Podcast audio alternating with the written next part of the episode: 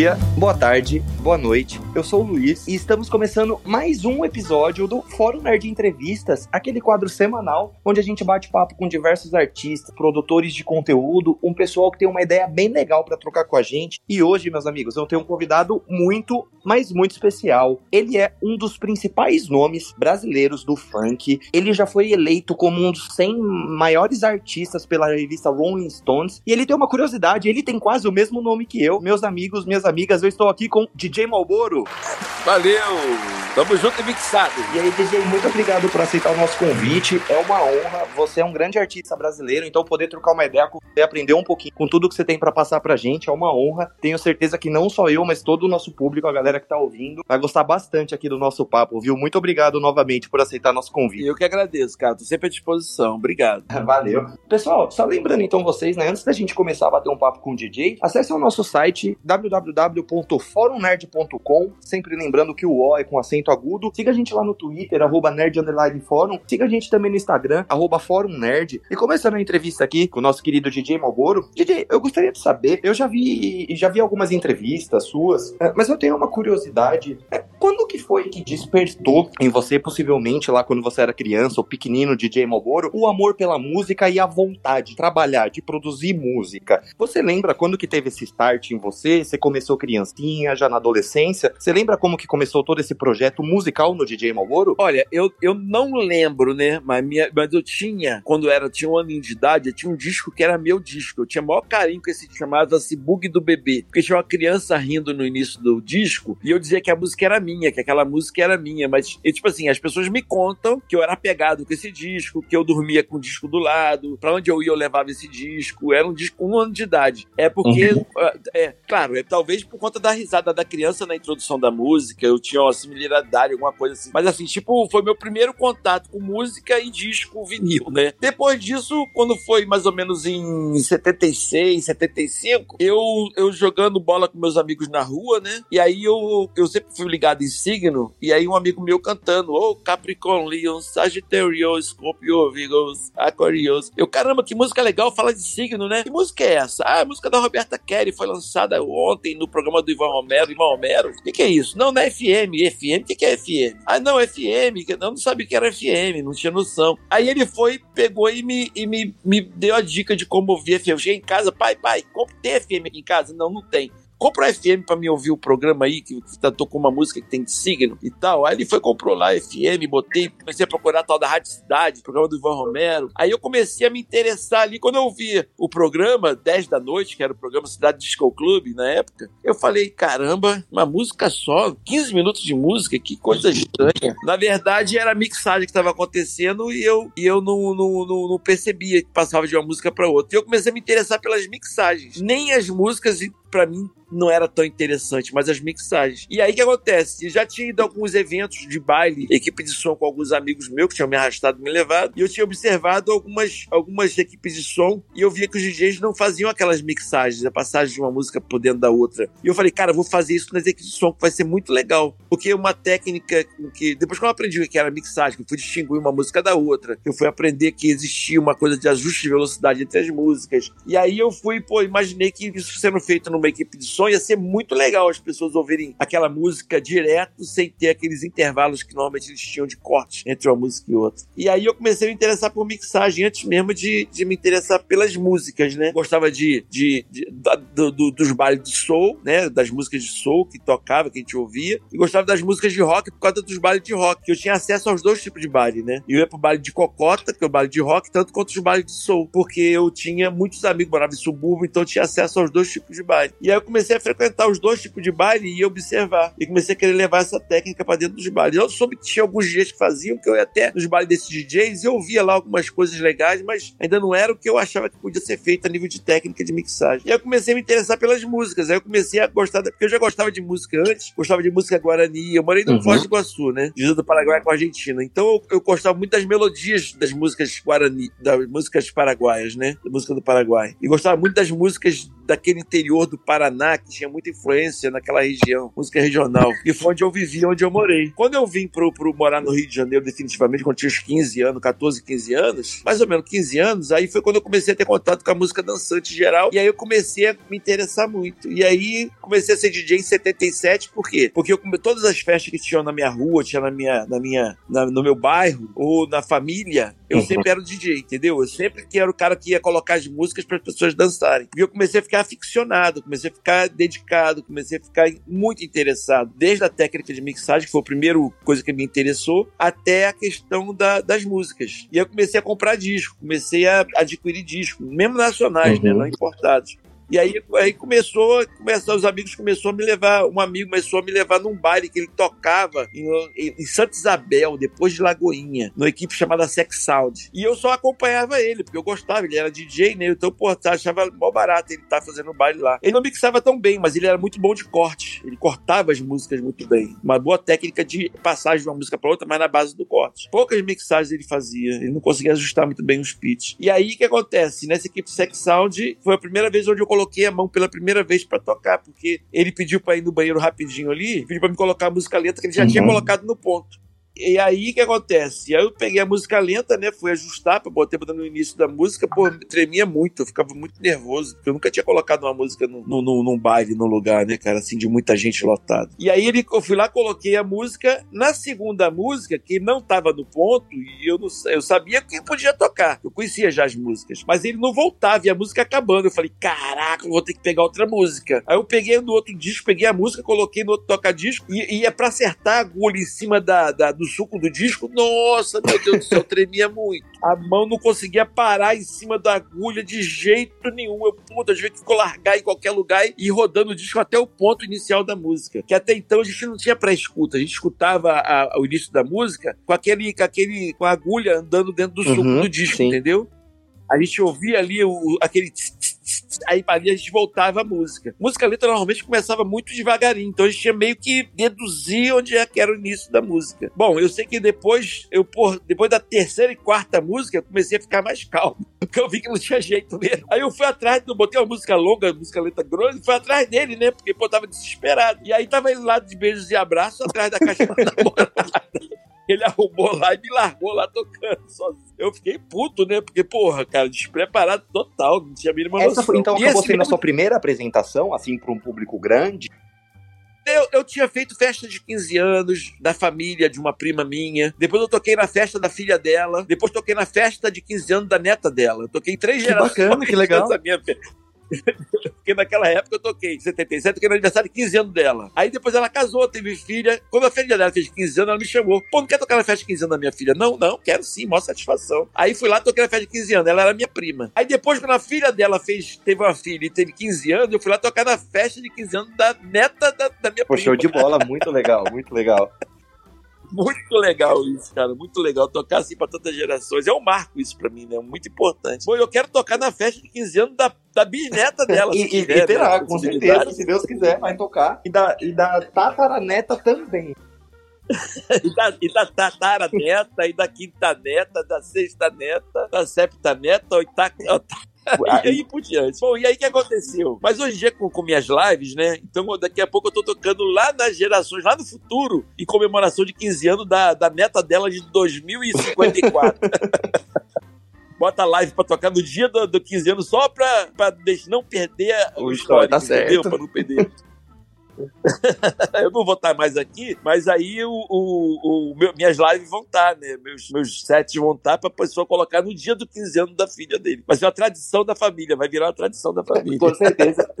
Bom, mas vamos, mas vamos lá. Então o que acontece? Aí, nessas festas que eu tinha feito, era, era festa sem compromisso de família, festa americana, era festa hi-fi, lembra do hi-fi? Antigamente tinha uma coisa chamada hi-fi que era. que não tem nada a ver com hi-fi, não, né? Hi-fi eram as festas que a gente fazia juntando os amigos da rua. Tinha festa junina na rua, quem tocava era eu, entendeu? Então essas festas assim, eu não ficava muito nervoso porque era tudo amigo, uhum. tudo conhecido. Mas quando eu fui tocar num, num clube, numa equipe, com público pagante, com pessoas estranhas, não, eu fiquei muito nervoso. Que ali era uma atuação, né? Uma atuação oficial de DJ. Bom, eu sei que aí depois, não, não, na, na, naquele mesmo, no ano seguinte, esse mesmo DJ, eu indo na Sex Sound lá, acompanhando a equipe, que eu chegava cedo lá e ajudava a montar as caixas de som, ajudava a colocar a faixa no poste, ajudava a colar panfleto na, na, nas paredes. Daí eu, eu, ficava ali meio ali em, em, volta deles ali, que eu não era DJ, né? Mas eu, eu, eu, eu, eu gostava muito de acompanhar, assistir ver como é que as coisas Sim. se desenvolviam.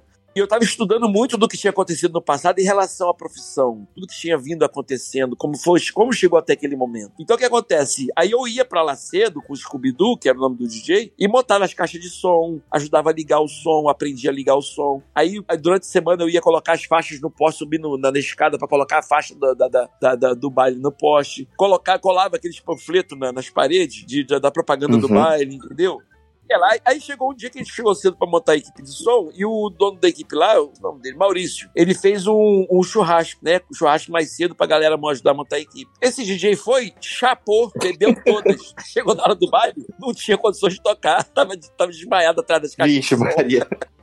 Aí o cara falou, amor, você vai fazer o baile. Eu falei, hã? Não, você vai ter que tocar no baile. Eu falei, cara, mas eu não sou DJ ainda. Eu faço festinhas, minhas coisinhas, mas a responsabilidade assim é muita coisa. Não, você vai ter que tocar porque o Scooby-Doo tá desmaiado e a gente não conhece ninguém mais que possa tocar e conheça as músicas tanto quanto você. Você vem no baile aqui já há um tempão, então você já sabe tudo que tem que tocar. Tá bom, então. Aí eu fui lá e fiz o baile, né?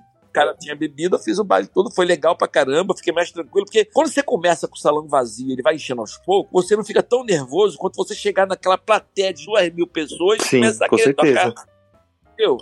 Aquela coisa de chegar e tocar com duas mil pessoas te olhando é uma coisa. Você começar o baile e as pessoas virem entrando, dois, três, quatro, dez, cinquenta, cem, duzentos, trezentos, você vai soltando porque as pessoas vão entrando e você vai se habituando com as pessoas enchendo um pouco. Foi, foi, foi, foi, foi no, eu toquei a primeira vez foi nas festinhas de 15 anos. Então, assim, ali eu toquei praticamente semi-profissional ainda, né? Não era ainda profissional porque eu tava quebrando uhum. galho de um amigo, tanto na música lenta, tanto no coisa. Em 1980, aí eu comecei profissional profissionalmente, que eu fui em Lagoinha, perto de Santa Isabel, onde eu tinha feito lá a botada da música lenta. Esse do, do cara que tomou, chapou todas, foi no Clube Bandeirantes uhum. em Amendoeiras.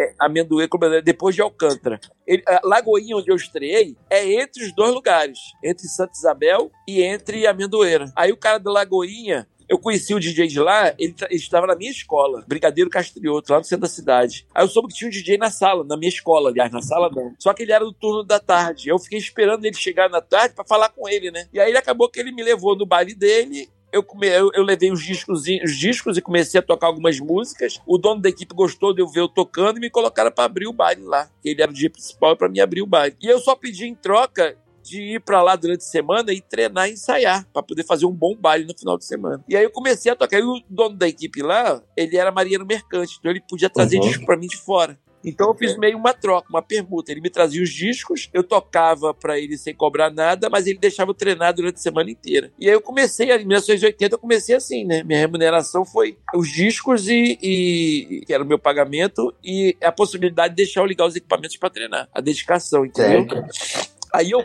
eu ficava a semana inteira ensaiando um baile de uma hora.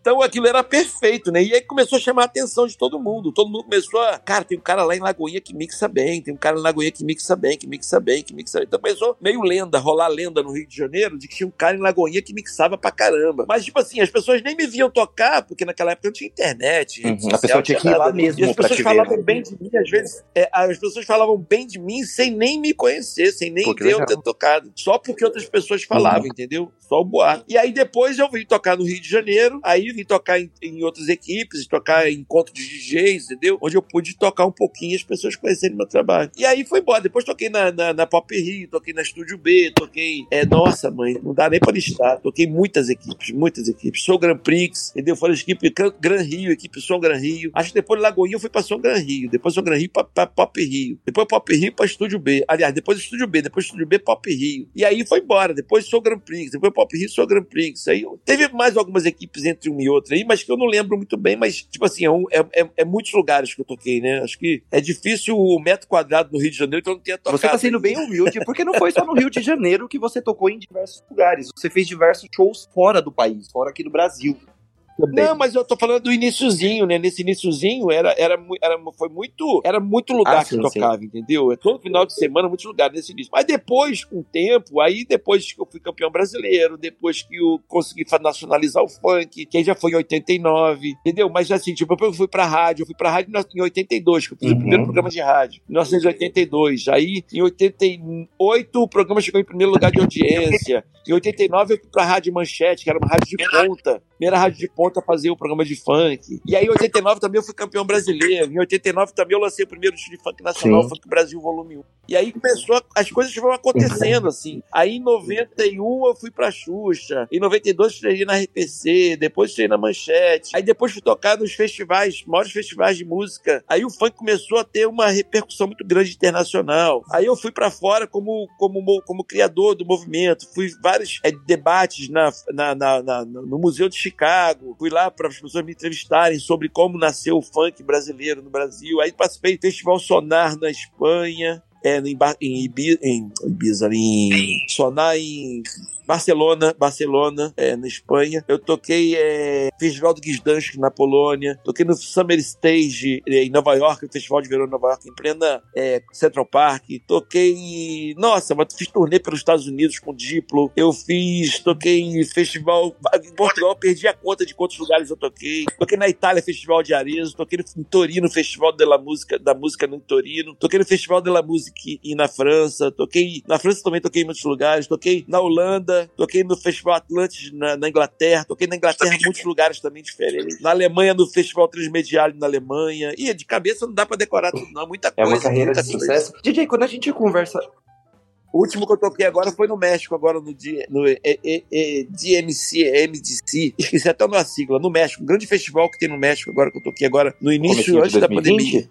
Isso. Isso, DJ, isso. quando a gente recebe alguns músicos aqui, eu sempre costumo perguntar, porque eu já vi diversos artistas que falam em entrevista que eles consideram as duas melhores plateias do mundo, a brasileira e a argentina, né? Você como um músico de sucesso aqui no Brasil, que fez show fora, fora do Brasil, em diversos países, você sente essa diferença? A plateia brasileira, ele tem um diferencial mesmo? Ou você acha que isso, de repente, era uma coisa mais antiga e hoje em dia é meio que, que equivalente? Ou realmente tem? O brasileiro faz a diferença lá embaixo em questão de energia e de curtir o show? Olha, o brasileiro, por isso que eu, eu, acredito que os melhores DJs do mundo são brasileiros. Por quê? Porque ninguém sabe fazer festa tão bem quanto o Brasil. Ninguém sabe curtir festa e ser tão animado em festa quanto o brasileiro.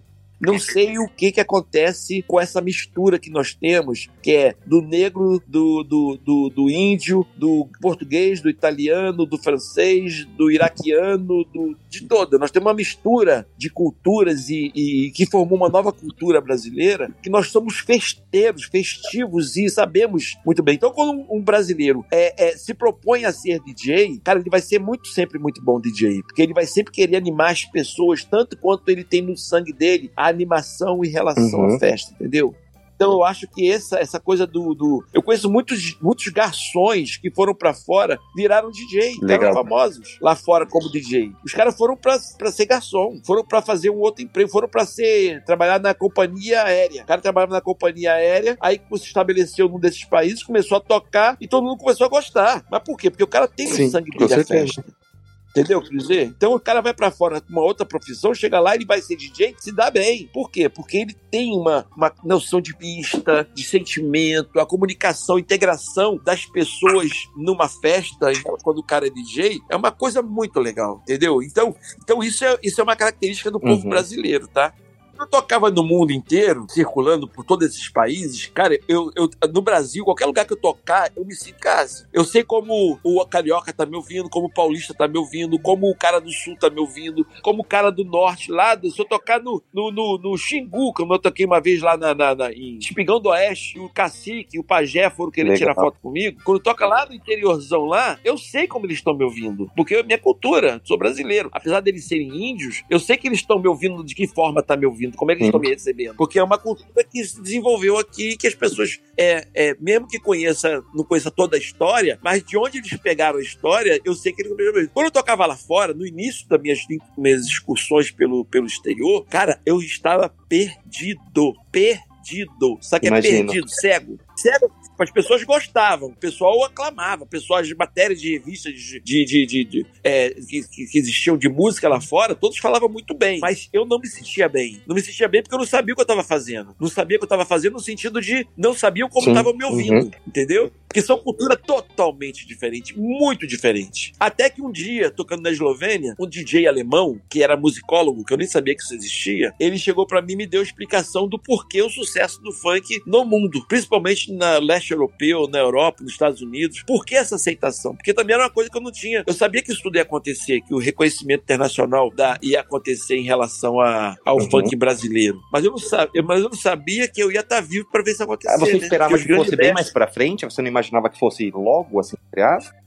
Não, porque olha só, a, a, capoeira levou mais de 100 anos, cara. O samba levou mais de 100 anos para ter reconhecimento. Então toda a cultura que emana do povo, ela costuma ter uma média de 100 anos para poder se estabelecer e ter o reconhecimento. Porque ele passa pelo preconceito, pelas perseguições, pelas proibições, para poder ter realmente o reconhecimento é, como cultura. Entendeu? Porque as pessoas dizem, ah, isso não é capoeira não é cultura. As pessoas uhum. diziam, né? A pessoa dizia, ah, o samba não é cultura, entendeu? E aí hoje a gente sabe que é. Assim como muita gente fala que o funk não é cultura, mas daqui a pouco vai ter o reconhecimento pleno. Ainda tem gente que é. fala que não é, mas daqui a pouco vai, acabar, esse preconceito vai parar. Mas isso que, pela minha observação de outros movimentos, são coisas que levam 100 anos. Eu tinha 20 e poucos quando criei o funk, falou: se eu viver até os 120 anos, eu vou, vou conseguir ver a ascensão do funk. Fora isso. Sim. Então, meus netos, bisnetos, é que eu ter que é, colher os louros daquilo que eu estava plantando. Eu tinha plena consciência disso. Uhum. Entendeu? Mas aí, graças a Deus, em 89 também teve um outro fato importante, que além de eu ter sido campeão brasileiro, além de eu ter lançado o Funk Brasil, além de eu ter ido para uma rádio de ponta, que foi a Manchete, também teve a questão da internet, o nascimento da internet Sim, em 89. Pegou bem o comecinho ali, né? O realizamento dela, né?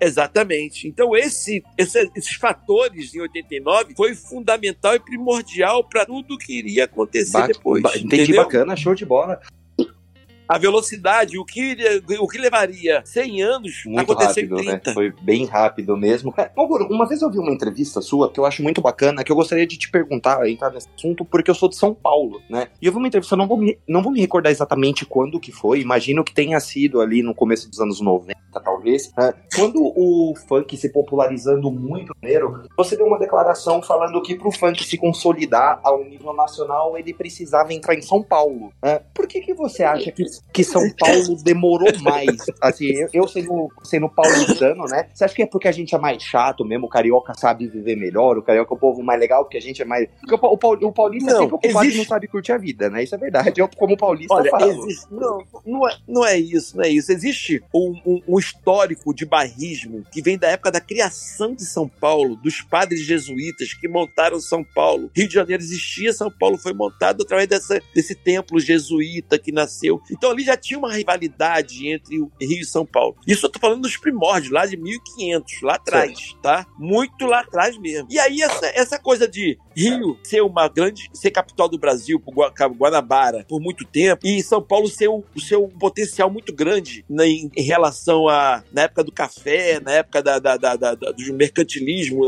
o São Paulo, pô, é, é, é, é, dominou capitalistamente, vamos capitalistamente que eu digo, no capital, uhum. dinheiro, o Brasil já há Sim. muitos anos, que ele é o grande, é o grande, é o grande potencial financeiro do Brasil. A capital financeira Sim. do Brasil é São Paulo. Mas não é isso de hoje é de muitos anos, da época da cana-de-açúcar, da época de café, da época da. Rio de Janeiro sempre foi muito voltado Sim. à cultura. Tu vê que a coroa veio pra cá. Quando, quando os reis foram, quando o rei foi expulso de Portugal, expulso de Portugal, ele fugiu de Portugal para o Brasil e trouxe a coroa para o Brasil, o primeiro lugar que ele veio foi a Guanabara, uhum. entendeu? Que era, que, era, que era estado da Guanabara, entendeu? Não era. Rio de Janeiro não existia ainda nessa época, era Guanabara. Então o que acontece? Então na Guanabara, eu, a coroa chegou e deu um choque de cultura impressionante, que eu, eu culpo esse choque de cultura pelo quanto o Rio de Janeiro é culturalizado, vamos dizer assim. Porque se você parar pra pensar, no, no Rio de Janeiro nasceu Sim. o machixe, nasceu o samba, nasceu o chorinho, nasceu a bossa nova. Falei de já. samba já? Já, né? Então, nasceu o funk carioca. Olha quantas culturas emanou-se do Rio de Janeiro para o mundo inteiro, de reconhecimento internacional. Sem contar, sem contar a Jovem Guarda, que nasceu Sim. também no Rio de Janeiro. Que também tem um movimento de música popular O eh, próprio da Jovem rock dos Guarda. anos 80, que fez muito sucesso, as principais bandas são daí do Rio, né? Algumas bandas é, nasceram tipo, em Brasília, né? Que foi o Paralamas e tal, mas não fizeram vitrine em Brasília. Tiveram que vir Exatamente, aí também pegou muito, muito, por exemplo, Barão Vermelho, que alavancou muito, que é aí do Rio, né? Também, Cazuza, Cazuza, etc, etc, etc. Mas tinha as bandas do Rio, tinha banda de São Paulo, tinha banda Uhum. do Brasil inteiro. Mas tinha que vir pro Rio de Janeiro para poder ter vitrine. Se não fosse no Rio de Janeiro, não tinha vitrine. Concordo Concorda plenamente, plenamente. Entendeu? Não adianta o cara estar em Brasília fazendo um puta som legal pra caralho, Legião Urbana, e não ter vitrine. Então o Rio de Janeiro era vitrine cultural, entendeu? E o movimento rock dos anos 80 só teve essa reconhecimento e ascensão por conta da vitrine do Rio de Janeiro, da vitrine Com cultural certeza, que é o Rio de Janeiro. Até os próprios baianos, a Tropicália, que é o movimento do- da Bahia, Caetano e, e Gil, quando vieram pro Rio, Pepeu Gomes, etc., só teve ascensão e visibilidade depois que o É Rio de verdade. Janeiro abraçou. Então, então tem essa coisa da- da- da- do, do- do Rio de Janeiro, tem uma, uma coisa de desenvolvimento cultural, que eu explico isso, minha tese, tá? O dia que eu fizer faculdade, tiver que fazer tese sobre música, minha tese é essa, a culpa da coroa. A culpa é da coroa. A coroa, quando veio pro, pro Rio de Janeiro, pro Brasil, se ela tivesse ficado na Bahia, ido pra Bahia, caramba, a Bahia ser um potencial cultural. Se tivesse ido pra São Paulo, ou ido pro Rio Grande do Sul, ia pra Porto- qualquer lugar que a coroa descesse, pra mim ia ser o potencial cultural do país naquele lugar. Porque houve um choque realmente de cultura naquele momento. Sim, entendeu? Quer dizer, um choque cultural muito, que repercute até hoje. Bom, aí voltando lá à questão de, de São Paulo no, no, no, no- no aderir ao, ao, ao, ao, ao que o Rio estava aquele momento ali, isso aconteceu em outras fases. No samba também aconteceu. No Rio de Janeiro, o carnaval começou a ser desmistificado, a ser é, despreconceituado, mas São Paulo não queria Sim. saber de samba. E outras culturas também que ia para outros lugares. São Paulo não queria, São Paulo tinha, ele queria ter a sua própria cultura, sua própria, desenvolver sua própria maneira de, de linguajar, de ser, que eu acho justo, eu acho legal isso. Mas o- a, a força que a cultura que tem no Rio de Janeiro para contaminar o Brasil é uma coisa impressionante, é uma coisa impressionante. Porque parece que não, mas o, o carioca é bem-vindo no, Rio- no Brasil inteiro, pelo jeito de ser, falador, brincalhão, encarnador, entendeu? Ele sempre teve essa coisa da malemolência, da malandragem, do, do- do- da coisa molenga Sim. de ser, né? Molenga no, que eu digo no sentido de, de flexibilidade, né? O baiano também tem muito disso, mas o Rio de Janeiro, como tá no centro-oeste, ele acaba ficando entre os, os- as pessoas mais sérias e radicais e profissionais e entre o mais molengo que é o pra Bahia. Na Bahia, as pessoas são mais mole do que, o, o Rio de Janeiro. Então o Rio de Janeiro ficou ali entre um e outro. E acabou que todo mundo gosta do carioca. Tem uma, uma coisa legal do carioca. E eu não falo carioca quem nasce no Rio de Janeiro, não, sabia? Eu acho que carioca é aquele cara que ama o Rio de Janeiro. Eu conheço carioca italiano, carioca espanhol, carioca americano, carioca europeu, gera- geral. Por que são cariocas? Porque amam o Rio de Janeiro. Entendem o Rio de Janeiro. Eu conheço paulista carioca, paulista que, que, que nasceu em São Paulo, mora em São Paulo, mas Sim. que ama o Rio. Isso é ser carioca. Carioca não é quem nasce na região do Rio de Janeiro. Carioca é aquele que tem o espírito e entende o espírito carioca de E entendeu? existe, né, o... o- Porque é, é muito, você comentou dessa rivalidade, né, do, do carioca paulista, e geralmente tem, mas a- as pessoas que eu conheço que cultivam essa rivalidade, curiosamente, nunca foram primeiro, porque todo mundo que foi parou com essa rivalidade. todo mundo... É incrível isso. Isso é verdade. A mãe, do meus, a mãe dos meus filhos, que é paulista, e ela é paulista verde, né? Aquela paulista que não queria nem ouvir no Rio de Janeiro porque odiava o Rio de Janeiro. Ela, mãe dos meus Uhum. filhos, meus dois menores. Quando ela começou a vir no Rio de Janeiro, por eu morar aqui, cara, hoje ela adora o Rio de Janeiro. Ela é paulista. E é ela capaz mora até de morar Paulo. no Rio, nem vir mais pra São Paulo, né? Não, morar no São Paulo, no Rio, ela não quer morar, não. Não chegou a esse ponto ainda, né? Mas ela, hoje ela tem uma coisa de, pô, o Rio de Janeiro é maravilhoso, Rio de Janeiro é lindo, Rio de Janeiro. Mas ela, não- há, oito anos atrás, quando eu conheci ela, nove anos atrás, nossa, pisar no Rio pra ela era como se estivesse pisando no território inimigo. Eu imagino. É que nem. é, a única vez que eu saí do Brasil, eu fui pra Argentina, né? Eu fui com muito preconceito. Porque Uhum. tem, né? Brasil e Argentina, né? Tem essa rivalidade, né? É, é, os Os hermanos, hermanos. eu imaginei que eles iam chegar lá e falar, vou, vou arranhar aqui em espanhol. Você é brasileiro? Maradona é melhor que Pelé? Sei lá, não sei.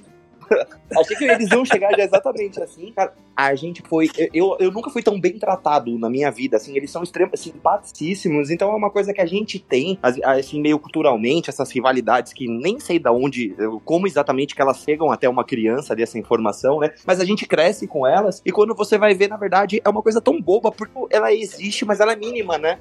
É tão, é tão babaca, cara. É tão, é tão babaca, é tão boba, é tão boba. As pessoas. Não, e tipo assim, as pessoas que, que não se relacionam acabam, não se relacionam, o que quer dizer, não é entre as pessoas somente, relacionam uhum. entre os lugares elas acabam, é, é, é, tipo assim, tendo essa rivalidade que carrega desde pequena e, e, e amplifica essa realidade, passando para novas, para outras pessoas, entendeu? Quando na verdade, quando ela se relaciona com as pessoas e com o lugar, ela vê que não é, nem isso não é besteira, é a menor dos problemas, não tem nada a ver, tem nenhum tipo de problema. Bom, e aí vamos lá. Então o que acontece? Então o Brasil inteiro já estava curtindo funk, estava dançando funk, mas não como moda, como cultura. E aí São Paulo tinha uma resistência, porque inclusive eu, eu quando alguns momentos que o funk chegou a ser moda no Brasil, em São Paulo entrou o bonde do Tigrão, entrou o Pocotó, entrou o Rap da Felicidade. Entrou, mas assim, como moda, Sim. não como cultura. E eu achava muito importante que São Paulo entrasse como cultura também no funk. Por quê? Porque São Paulo ia dar profissionalismo que o funk precisava. O, o São Paulo ia dar uma longevidade ao funk e um, e um tratamento profissional, industrializar o funk, que era necessário pro funk naquele momento. Naquele momento que o funk estava bombando na moda, eu fui em São Paulo lá, nas rádios, levar pro. Esqueci o nome do rapaz agora, de uma rádio, acho que a rádio era metropolitana, que tocava black music direto pro cara tocar funk. Aí o cara falou: Não, isso aí não é funk, isso aí não vou tocar aqui. Em São Paulo nunca essa música vai entrar, essa música nunca vai ser sucesso aqui, isso nunca vai ser tocado no, no, no, no, em São Paulo. Aí eu falava pra ele, cara, isso é a mesma coisa que falaram do samba no início do século, você tá falando agora. E hoje tem o sambódromo em São Paulo, eu falei uhum. pra ele na época, né? Então o que acontece? Teve um outro amigo meu que eu falo com ele até hoje, o Alex Hunter, o nome dele. Ele é locutor famoso aí em São Paulo. Ele falava pra mim na época de MSN ainda: Ô, Moro, você teve aqui nas rádios levando as músicas de funk? Esquece, meu Moro. São Paulo nunca vai dançar funk. Nunca vai ter funk em São Paulo. Funk é um ritmo, é um gênero é autenticamente carioca. Ele não vai ser sucesso, não vai ter funk em São Paulo. Ele falou isso pra mim na época. Anos depois, ele veio me pedir desculpa. Ele falou: pô, cara, desculpa aí, cara. Eu, eu não consegui enxergar onde você tentou me explicar na época. Eu não consegui ver o quanto você tinha me explicado na época que cultura não tem barreira, não tem, não tem muro para cultura. Cultura ela se emana, cultura ela se espalha. E aí o que acontece? Então, nessa coisa do, do, do, de São Paulo se manter ilhado no, no Brasil em relação ao funk, o que, que eu fiz? Eu falei, agora é o último estado, São Paulo, eu vou ter que arrumar uma maneira, uma estratégia de poder fazer com que as pessoas de São Paulo entendam o funk como cultura, não como é, moda. Eu não quero ter mais músicas de moda em São Paulo de funk, vinda do Rio de Janeiro, não. Eu quero ter os artistas de São Paulo. Eu quero ter os sucessos de São Paulo. Eu quero ter as pessoas de São Paulo fazendo sucesso com a sua própria música, com o seu próprio cotidiano, com a sua própria letra. Aí como é que eu fiz? O primeiro, primeiro passo qual foi? Peguei o Love E toda, toda quarta-feira para fazer o funk. Um Chegou a pegar dela, mas peguei sim. Então, todo, inclusive só uma matéria do Jornal da Noite na Globo, falando que o Love falando uma matéria sobre o Love falando que ele conseguiu juntar a periferia com o centro Sim. de São Paulo, coisa que não acontecia nas festas. Existiam as festas de periferia, que era do hip hop, do rap, existiam as festas de São Paulo, que era do house, dance e música eletrônica. Não tinha uma música que juntasse a periferia com a, com, com, com, com... ninguém ia da periferia curtir rap no, na periferia, na, da, da cidade na periferia, e a periferia não vinha curtir house na cidade. Não existia essa, essa junção de de pessoas. E quando eu fiz o funk no Lavier, eu consegui juntar a periferia com a capital, entendeu? Consegui juntar os dois públicos. Zona Leste, Zona Oeste, todas as zonas de São Paulo se reuniam no Lavier. E aí eu achei, pô, consegui aqui fazer a união da população. Muito bom. Agora tá faltando ainda o pessoal dan... e curtia, ia para lá, era legal a animação e tal, mas eu sentia que ainda faltava um, um, alguma coisa. O que que eu fiz? Criei uma coisa chamada Ponte do Funk. O que que era a Ponte do Funk? Inclusive, essa Ponte do Funk, ela foi citada na posse do Gilberto Gil. Quem tem a gravação da posse do Gilberto Gil como ministro da Cultura, na posse dele foi citada essa minha iniciativa chamada Ponte do Funk. O que que era a Ponte do Funk? Ponte do Funk, o que que eu fiz? Peguei, aluguei um ônibus, tá? Uma vez por mês eu fazia o quê? Eu pegava os funkeiros do Rio de Janeiro, de várias comunidades diferentes, que eu queria também fazer a paz entre as facções, entre as favelas aqui no Rio de Janeiro. E ia pro São Paulo, pro Love na quarta-feira. E jogava a galera lá dentro. 40 pessoas eu, eu colocava ali dentro que, que dançava e que respirava e que vivia o funk, tá? Para contaminar as pessoas. E aí, no final de semana, eu pegava o ônibus da galera do Lovier, pessoal de São Paulo, das pessoas que moravam em São Paulo, e lotava o ônibus trazendo eles pro Rio de Janeiro no final de semana. Então eu começava é, no Complexo do Alemão, pegando o pessoal da favela, né, para eles conhecerem como é que era a favela. Do Lovier, eu ia pro, pro Raio do Sol na Tijuca, que era classe média, e terminava a noite no Rádio Rock Café na Barra da Tijuca, que era classe A. Então eu fazia eles entenderem o funk que pegava da classe A à classe E é, sem preconceito, para mostrar às pessoas o quanto era importante o funk para a cidade, o quanto ele integralizava a cidade, o quanto ele juntava as pessoas. E aí eu voltava para São Paulo com essa galera e, e, deixava eles lá. Então, toda uma vez por mês eu ia com um ônibus de funkeiros do Rio de Janeiro para São Paulo e uma vez por mês um ônibus que vinha de São Paulo para o Rio de Janeiro, entendeu? Levando a galera, levando, interagindo, porque eu queria que o funk entrasse lá como cultura, não só como como Aquela moda. coisa do pessoal tá ouvindo hoje, mas ano que vem o pessoal já esquecer. É, é, é verdade, faz muito sentido, né? É, é verdade. Entendeu? Então eu queria que já começasse a ter os artistas, começasse a ter cultura, que as pessoas vivessem do funk lá. para ter, porque eu sabia que, o, que São Paulo ia ter uma contribuição muito importante pro Rio de Janeiro. Porque o Rio de Janeiro, é, muito poucos aqui eram profissionais. Muitos poucos aqui. O cara era empresário, o cara era motorista da van, virava uhum. empresário dos artistas. O cara era primo de alguém que cantava, virava empresário da dupla de, de, de, artistas. O outro era amigo da rua, virava empresário do cara. Entendeu? Então não tinha uma, uma coisa empresarial séria, com estratégia, com trabalho. E São Paulo é, é, é, é muito profissional em tudo que faz. São Paulo sempre é muito responsável e profissional. Então eu precisava que o funk entrasse em São Paulo para ele ganhar essa dose de profissionalismo e seriedade. E, sabe uma coisa que eu acho muito curiosa, muito curiosa e positiva do funk? O, o sertanejo, ele muito isso, né? Uh, eu aqui de São Paulo, quando eu era adolescente, né? Hoje eu tenho 9 anos de idade, né? Uh, quando eu era adolescente, eu, eu tinha banda, eu tocava em rock, eu era banda de rock e tal. E o rock, ele sempre foi um ritmo onde uh, depende um pouco da época, mas as bandas nunca se ajudaram muito. Dificilmente você vê o vocalista da banda X tocando com a banda Y, é bem raro. Já isso no funk no sertanejo, não. É bem comum. Você, você já, já, já, já fez parceria com Marcia Bochecha, com o Tati Quebra Barraco, com o Latino e uma porrada porrada de artistas, né? Com o Livinho, com o Kevinho, com a galera de São Paulo. Exatamente. Também. Ó, eu não, eu não faço mais porque muitos não querem. Que né? convenhamos, eles estão errados também, a gente sabe disso, né? É, eu não faço mais porque eles não querem. Porque, não, vamos fazer parceria, não, não sei o quê. Ficou meio de ladinho assim, uhum. assim, sabe o que é? Porque acontece o seguinte, eu acho que isso é besteira, cara. É besteira por quê? Mas isso não é uma coisa, deixa eu te explicar. Não é uma coisa da geração do rock ou da geração. Porque é uma coisa da evolução humana mesmo, entendeu? A generosidade humana e a humanidade está cada vez mais humana, está cada vez mais compreensiva, cada vez, cada vez mais generosa, entendeu? Então eu acho que, por uma questão de evolução mesmo, é as pessoas. Tu vê que não do, não, não tem uma música do Beatles com, com Elvis Presley. Imagina quanto essa música imagina. Ia quebrar a televisão lá, né? Uma ia quebrar do... no bom sentido, Elvis né? De Presley com Beatles numa não ia ter como. Imagina o Beatles e o Elvis. E, não, imagina isso, a repercussão mundial disso. Sabe por quê? Porque você ia ter lá é, é, o, a Europa, que o Beatles é a uhum. Inglaterra, uhum. né? Que era sucesso mundial, e o, e o Elvis Presley, que é americano, com repercussão mundial. Imagina o que, que o mundo não ia ser uma música do Elvis Presley. Ia ser demais. Porra mas não podia ter por causa da rivalidade, porque não, aqui eu tenho meu trabalho, ele tem o deles, não sei o quê. E tipo assim, você vê que o Elvis Presley não tem muita cantando muito em dupla com alguém ajudando uhum. alguém. Você vê que o Frank Sinatra não tem cantando com alguém, fazendo parceria com alguém. Você vê que o próprio Beatles nunca ninguém cantou junto com o Beatles, fez uma uhum. parceria com o Beatles em alguma coisa. Mas por quê? Porque aquele momento era cada vez mais, as pessoas eram mais egoístas, eram menos generosas, tinham visão mais curta, entendeu? Compreensão é, egoísta. Mas isso mudou com o tempo. Mas não é que mudou é, na MUI? Mudou é o comportamento humano das pessoas mesmo. As pessoas passaram a não ver mais isso como. E também tem a questão mercadológica também, né? Questão de mercado. Por exemplo, hoje em dia tudo se baseia em seguidores em rede social, Sim. infelizmente. Não é, não é. E a partir do momento que você tem a possibilidade de comprar seguidores e comprar like, e comprar comentário e comprar não sei o quê, é, é uma coisa uhum. falsa, é um fake. Você pode ter a pessoa com um milhão de seguidores Sim, é que não seja real. Mas as pessoas querem fazer parceria com quem tem um milhão de, de seguidores. Mal sabe ela que o cara não tem 10 seguidores verdadeiros. Tudo é comprado.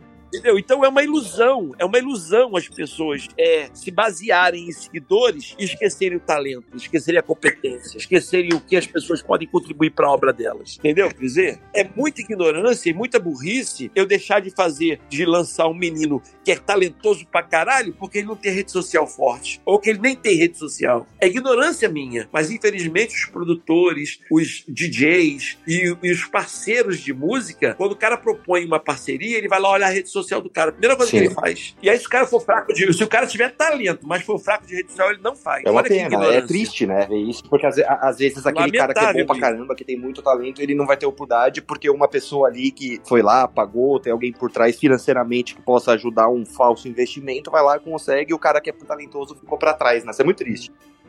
Então, eu fiz uma parceria com o Livinho, porque o Livinho tem muito talento. Livinho de Uhum. São Paulo. Ele é talentoso. Pra mim, é um dos melhores cantores do Brasil da atualidade, tá? Mas ele tem muito talento. Eu queria fazer uma música com ele porque ele tem muito talento. Não importa, ele podia ter um seguidor, eu ia Uhum. fazer de qualquer forma. Tanto que, eu, que você pegar meus históricos de lançamento, você vai observar que muitos deles não têm visibilidade. Mas por quê? Porque eu não procuro as pessoas que têm visibilidade pra fazer é, parceria. Eu procuro, procuro as pessoas que têm talento. Coincidentemente, elas têm visibilidade ou não. Eu lancei um menino de Cariacica, mandou pra mim, uma dupla de Cariacica mandou pra mim uma música. Eu peguei a música, produzi, fiz, coloquei nas plataformas digitais chamado Deixa Ela. O nome do é Josi e Tiaguinho. Já ouviu falar em Josi e. Tiaguinho? Não, nunca não. ouvi falar. Redes sociais, os caras não tinham nem Instagram. O outro tinha, não tinha nem Facebook. Mas o cara Sim. tinha talento. Então eu vou falar: não, não vou fazer nada contigo, não, porque tu não tem rede social forte. Não, cara. Não pode ser por aí. As pessoas não podem ser ignorantes a tal ponto, burras a tal ponto de ignorar o talento em troca de, de números. Porque números é falso, Com o talento é certeza. verdadeiro. O número, o número pode ser falsificado. Não é que o número é falso. O número pode ser falsificado. O talento não pode ser falsificado. O talento ele é autêntico, é original, é Como, verdadeiro. como- é, como que Entendeu? você vê o funk hoje aqui 2021 no Brasil? Você vê que ainda existem algum- alguns locais do Brasil ou algumas pessoas sempre têm, né? Nada nunca na humanidade foi unanimidade, né? Então sempre você vai encontrar um ou outro mala sem alça que fala que funk não é cultura, alguma coisa assim. Mas você hoje, como que você vê o, o momento atual, né? 2021, o 2020 foi um ano bem difícil que o mundo inteiro passou pro funk. Como que você vê essa relação Brasil, funk, os artistas com a mídia, com a internet? Como que você vê o que tem acontecido assim? Bom, eu, eu, o funk ele é em constante mutação, né? Graças a Deus. Ele tá sempre mudando. Se você for, se você for para algum lugar onde não ouça funk, que é difícil hoje em dia, né? Porque o funk hoje é o movimento musical brasileiro mais escutado no mundo. Não tem nada no mundo mais escutado Uhum. do que o funk, né? O movimento brasileiro. O movimento brasileiro mais escutado no mundo é o funk. Bom, mas ele está em constante mutação, constante mudança, tem constante metamorfose. E isso é ótimo. Por quê? Porque ele tem momentos bons e momentos ruins. Tem momentos legais e tem momentos meio, meio que é, é, é ruim pro funk. Entendeu? Então, essa constante mutação do funk, toda a minha opinião que eu dei agora, semana que vem já pode ser Sim, é outra. verdade. E na outra semana já pode voltar a ser a opinião que eu tinha duas semanas atrás. Mas o que eu vejo no geral, assim, é que o funk precisa ter músicas de qualidade e responsabilidade para ter prosperidade e Bonito, gostei, longevidade. gostei, gostei dessa frase. É que eu não tenho, não tenho uma inteligência pra formar uma frase dessa, mas adorei, DJ. Vou. Minha inteligência não permite muito fazer uma frase Claro dessa. que tem inteligência. Claro que tem inteligência, cara. Claro que tem inteligência. Não se subestime. Então o que acontece? É isso que eu vejo hoje. Essa é a frase que eu definiria como conselho para todos os artistas, produtores, DJs e pessoas que amam e gostam do funk. Porque eu vejo muita gente deixar de gostar do funk pelo que está acontecendo na atualidade. Eu vejo muita gente ter vergonha de ser funkeiro por conta do que está acontecendo nas letras pornográficas, de apologia, etc. Músicas sem responsabilidade, músicas sem qualidade. Sim. Entendeu o que dizer? Então, a, a frase é formada respirando o que a maioria das pessoas estão vivendo, e estão vendo e Entendi, vivendo. concordo, Entendeu? concordo plenamente. Então, então o que acontece? Então, eu acho que é, é minha recomendação e meu parecer para o que está acontecendo no funk na atualidade. Mas como é met- constante metamorfose, que eu acabei de te falar, daqui a pouco minha frase pode ser outra. Daqui a semana que vem pode ser outra frase. Pode ser que essa frase já não tenha mais efeito. Pode ser que daqui a três semanas, quatro, um mês, dois meses, essa frase volte a ser, volte a ficar em voga de novo. Uhum. Entendeu? Quer dizer, mas ela é uma frase para se guardar e se preservar para sempre. Entendeu? Quer dizer, para não se cometer erros, para não se voltar Concordo, cometer concordo erros. plenamente. E, Moboro, a gente chegando aqui na reta final da nossa entrevista, né? A gente é um fórum nerd. Então eu tenho uma curiosidade de é, se tem ou que tinha no coração o que de nerd meu querido DJ Malboro gosta. Você assiste bastante filme, você assiste bastante série, você já leu quadrinhos na sua vida? Tem alguma coisa nerd, nerd raiz mesmo DJ Malboro gosta? Eu sou fã do Star Star Wars. Wars? cara. Eu sou fã, mas não é, não é, não é só da, da, da, da, da, história do Star Wars, mas a história por trás Uhum. da história, né? Eu, primeiro, o que me atraiu primeiro foi o Star Wars. Aí eu vi o um, dois, três. Depois soube que tinha mais, mais uma história antes daquela história. Aí quando saiu os filmes, né? O Ameaça Fantasma e toda a saga depois, os seis filmes, depois veio. A, a- depois a Disney comprou e aí teve já o, o desenrolar de outros filmes Uhum. também depois. Aí eu já achei até mais fraco, né? Eu gosto muito dos seis, dos seis primeiros filmes. Aquele lá quando Paulo, é, é, tava, tava no, no, no, Jorge Lucas e no, e no Spielberg, Sim. né? Então o que acontece? E aí que acontece? Aí, aí, eu sou muito fã. Aí quando eu comecei a descobrir as histórias do THX, do primeiro filme que eles tinham feito, que não tinha dado certo. Depois eles. É, aí junta com a história do boicote ao, ao Steve Jobs, do, do, do computador que ele tinha criado, que tinha sido expulso da, da, da, da, da Macintosh, né? Expulsaram ele da Macintosh, ele botou uma nova tecnologia. Aí ele se associou ao Jorge Lucas para criar, pra criar lá o, A Vida de Inseto, foi o primeiro filme que fizeram juntos para poder, é, com a nova tecnologia. Que aí começa a se fundir as histórias, entendeu? Que aí Steve Jobs com Jorge Lucas, aí começaram a, a ter uma nova história. Aí começa a ver as histórias por trás das histórias. E aí o THX, que era um filme falido, passou a ser um sistema de som usado nos home theaters para sonorizar os filmes é, de hoje em dia. Aí tem, tem toda essa história por trás da história que é muito interessante, cara, muito legal. Assim como Marvel também, né? Marvel eu não conhecia muito, não. Passei a conhecer mais depois do, dos meus filhos é, gostarem muito. E aí eu comecei a me interessar pela história, pela história da, da venda, de, de vender para poder fazer os filmes, depois faz o filme e o filme vende, depois tenta comprar de volta. A Disney sempre tá arrematando tudo, né? A Disney tá, tá arrematando Marvel, tá arrematando é, o, todos os, é, o Star Wars, tá arrematando tudo. Disney vai Recentemente, né, ano passado foi aprovada a compra de maiores estúdios né, da história, que é, o, que é, que é a Fox, que agora é Disney também. A Disney tá com um, com um arsenal, né, com um plantel de produtos fortes. E, agora eu vou te contar um segredo, não conta pra ninguém, mas você acredita que eu nunca assisti Star Wars na minha vida? Eu sou um nerd fajuto. eu nunca assisti Star Wars na minha vida, você acredita? Os meninos que trabalham aqui com a gente, eles são não fãs, acredito. eles amam, a gente faz até podcast, é, eles fazem, né, eu não participo desse. Eu nunca assisti nenhum Star Wars na, na minha vida, você tem até vergonha de contar, mas é, é verdade. E eles me criticam ainda porque eu sou um nerd mais fajuto ainda, que eu não gosto de Senhor dos Anéis, que é uma coisa que eles amam. Eu não sei se você gosta. Não, acabei de ver, eu vi ontem a última, segunda, o final da segunda temporada do Mandalorian, Mandal, Mandal, Mandaloriano lá, do Mandalorian. Mandalorian. Acabei de ver o final da segunda temporada. Quer dizer, eu já, já fui atrás, já fui tentar ver quem tinha. Pô, quero ver, eu quero ver. Já vi tudo, já. Já tô, já tô E você gostou da série? O pessoal fala muito bem, né? Fala que é uma série muito boa. Você gostou?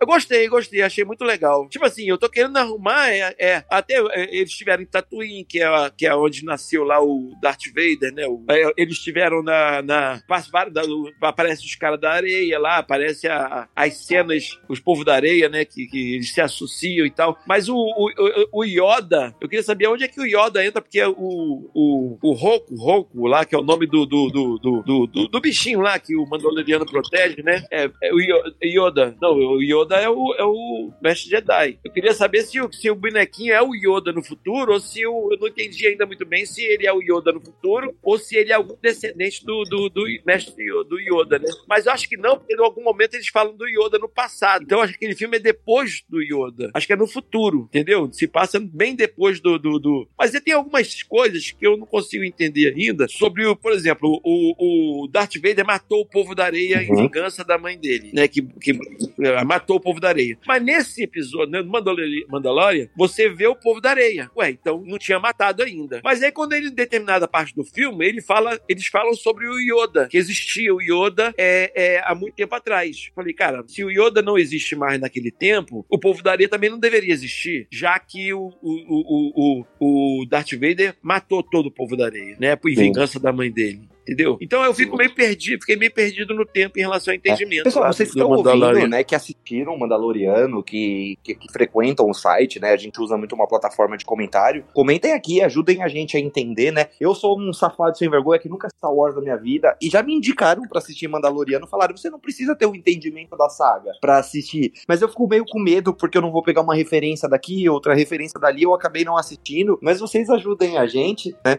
eu queria muito, imensamente agradecer a presença do DJ Malboro. Foi muito legal a entrevista. Espero que você tenha gostado. Foi muito importante, gostei demais. Sei que o entrevistador não tá à altura do entrevistado, mas fiz E DJ, além de agradecer, né? Eu queria também pedir para você falar pro pessoal é, quem, quem, fazia, quem fazia tempo ainda que não, que não ouvia, não, não, não ouvia falar de você, ou, ou estava um pouco mais por fora do seu trabalho e quer recuperar, né? Quer acompanhar você mais, ou ainda uma molecadinha nova que ainda não conhecia o DJ Malboro. DJ, quais os contatos que você tem, as redes sociais que vocês usam para você passar pro pessoal? E pessoal, vocês estão ouvindo, lembrando que não precisa na hora que ele falar o Instagram dele, as redes sociais que ele usa parar. No final do episódio, vai na descrição, seja no Spotify, Deezer, Apple Podcast, Google Podcast, onde você estiver ouvindo, a gente vai deixar o link de todas elas também. Que, quais redes sociais hoje que você está usando, DJ? Quem quer entrar em contato, seguir, acompanhar o seu trabalho, eles podem te encontrar por onde?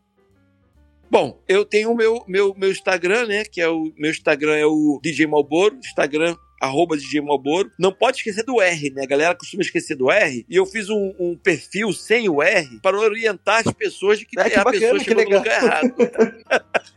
Se você escrever DJ Malboro sem o R, você vai encontrar um perfil explicando: você achou esse perfil, você está errado. que legal. Malboro tem R, eu, eu vou seguir esse perfil também. Eu vou seguir o perfil certo e o perfil errado.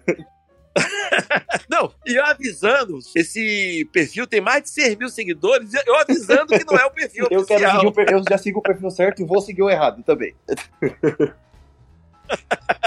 Aí deixa eu te falar. Aí, no Facebook, eu tenho uma página, né? DJ Malboro Oficial, que tem um pouquinho mais de 700 mil pessoas seguindo. É DJ Malboro Oficial. É Facebook barra DJ Malboro Oficial. Por que oficial? Porque alguém registrou DJ Malboro. Então eu botei DJ Malboro Oficial exatamente para as pessoas me encontrarem no Facebook lá. E, tenho, e eu fui empurrado. Eu tenho. Ah, lá, tem o Twitter também, né? Que é DJ Malboro Funk. Que eu tenho DJ Malboro também registraram o Malboro. Também tentei ainda pegar. Eu, eu- tinha um cara que registrou lá o Malboro. Eu denunciei, falei que era eu tirado do ar, mas não me deram o domínio DJ Malboro do Twitter. Mas ficou DJ Malboro Funk, foi o que eu, montei na época. O Twitter eu quase não mexo, né? Eu boto sempre o, o, o Instagram pra Uhum. replicar no que tem as publicações. Mas tem lá, DJ Malboro Funk no Twitter. E tem também a. Eu fui empurrado na pandemia pro YouTube. Fui empurrado. Fui, fui, fui empurrado, né? Que eu não mexia no YouTube. O YouTube é desde 2006. Pra ter ideia, eu registrei em 2006. Eu só vim mexer no YouTube agora em 2020. É uma coisa boa que a pandemia trouxe, né? A galera pra produzir mais conteúdo na internet. Foi uma coisa legal isso. Trouxe, trouxe. É muito legal. E aí eu comecei a fazer as lives. Várias. Já tô na live 45. A próxima agora vai ser a 45. 45 lives eu fiz é, desde que começou a pandemia. Sem contar as outras postagens que eu fui fazendo, né? Agora eu vou abrir um novo canal, um uma nova playlist no meu canal do, do YouTube, chamado Papo de Live. O que é, que é Papo de Live? É que eu dei entrevistas para várias lives, né? Pra um monte de gente. Aí eu vou fazer, eu vou concentrei, foi- até agora são 31 entrevistas assim de live. Aí eu vou pegar elas e publicar numa playlist só pra galera acompanhar e saber de muitas histórias é, é, do Papo de Live, entendeu? Pra poder um outro playlist que eu vou fazer postagens sobre as entrevistas que eu dei. E aí, Bacana. e aí no, no YouTube, que eu não mexia nada, já tá lá. Tem alguns seguidores lá, tá começando a crescer, mas tá Bacana, indo bem, legal. tá indo então, bem. Mamoro, novamente, né? Muito obrigado aqui por aceitar o nosso convite. Foi muito legal. É, eu queria trazer, desde quando a gente começou a- ao quadro aqui, há, há aproximadamente alguns meses, a gente ainda tá ali, né? Você foi um dos primeiros convidados que eu queria trazer, mas a gente, por causa de agenda, essas coisas, a gente conseguiu trazer você agora. Então, pra mim é uma honra Obrigado, trazer. cara. Espero Honra que você minha. tenha gostado. Honra toda minha, honra toda minha, cara. Foi Obrigado, muito importante, agradeço. espero conversar mais vezes com você, né? Novamente, muito obrigado. E foi muito importante aqui, tanto pra mim quanto pro Fórum Nerd, você conceder aí esse espacinho, um tempinho aí na sua agenda, na sua vida, pra bater um papo com a gente. Muito obrigado mesmo, viu? Obrigado, cara. Valeu. Obrigadão. Um abraço a vocês. Pessoal, então cara. é isso. Domingo que vem a gente retorna com um novo episódio. Espero que vocês gostem, comentem o que vocês acharam. Siga o DJ Malboro nas redes sociais. E é isso, pessoal. Muito obrigado. Até a próxima. Domingo que vem retornamos com um novo convidado. Muito obrigado. Fiquem com Deus e valeu. Tchau, tchau.